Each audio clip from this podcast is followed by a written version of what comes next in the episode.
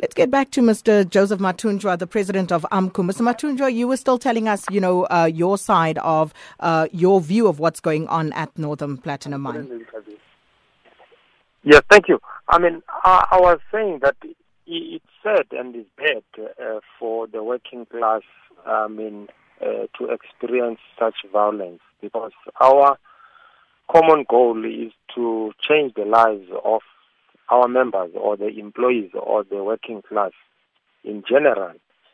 Then coming to the issue of the killings of six uh, members of NUM, I think the police they should do what they're supposed to do. But I don't suggest that if our members are killed somewhere in town, then we should take that violence at the workplace. Yeah, I think that is a civil matter. We can count uh, many cases where our members have been killed, but we've never. I mean, in 2012, Steve Mawetu was our organizer. He was gunned down in the tavern. And uh, the spokesperson of National Union of Mine Workers, when he was interviewed, uh, Mr. Seshoka said they are not uh, recruiting in the taverns. So I, don't want to go back to those issues. Let's focus on the one at Northam Platinum. A, a person was killed on Sunday who happened to be an NUM member on Sunday. And subsequent to that, the, the workers were stopped uh, uh, not to report for duty.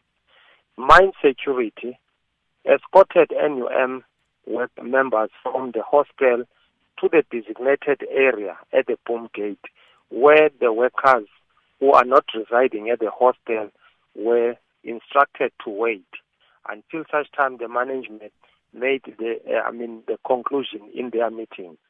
As they were still waiting there, the ER man, uh, uh, specialist by the name of Mr. Adolf Nisi saw the NUM carrying dangerous weapons escorted by the mine security he sped off with the bug with the mine security towards Tumela mine, which is uh, is one of the Anglo-American platinum mines.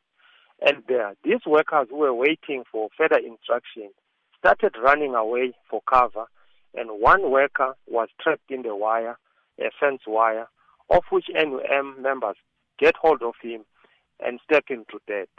That is what has happened. And then we, we need to remember that in 2014, NUM embarked on an unprotected strike when the management was disciplining their members for abuse of sick note. And AMCU members went, uh, and, I mean, uh, uh, reported for duty. As they reported for duty, after locking uh, off hours, they were barred to enter the hostel by NUM. And even today, our members are not residing in that hostel. So now, if you look all those things that has been happening in that mine, surely you can, it's clearly today to say, I mean, NUM doesn't want to live side by side.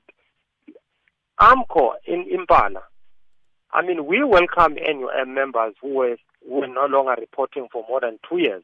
We never had any issues with them. They are working at Impala, no problem. They are living side by side with members of AMCU. But at Northam, why AMCU has been chased out, given a forced leave for three months by management trying to pursue NUM to allow our members to live in the hostel. Those are the things that we need to talk about and address as leaders, not to mislead the public.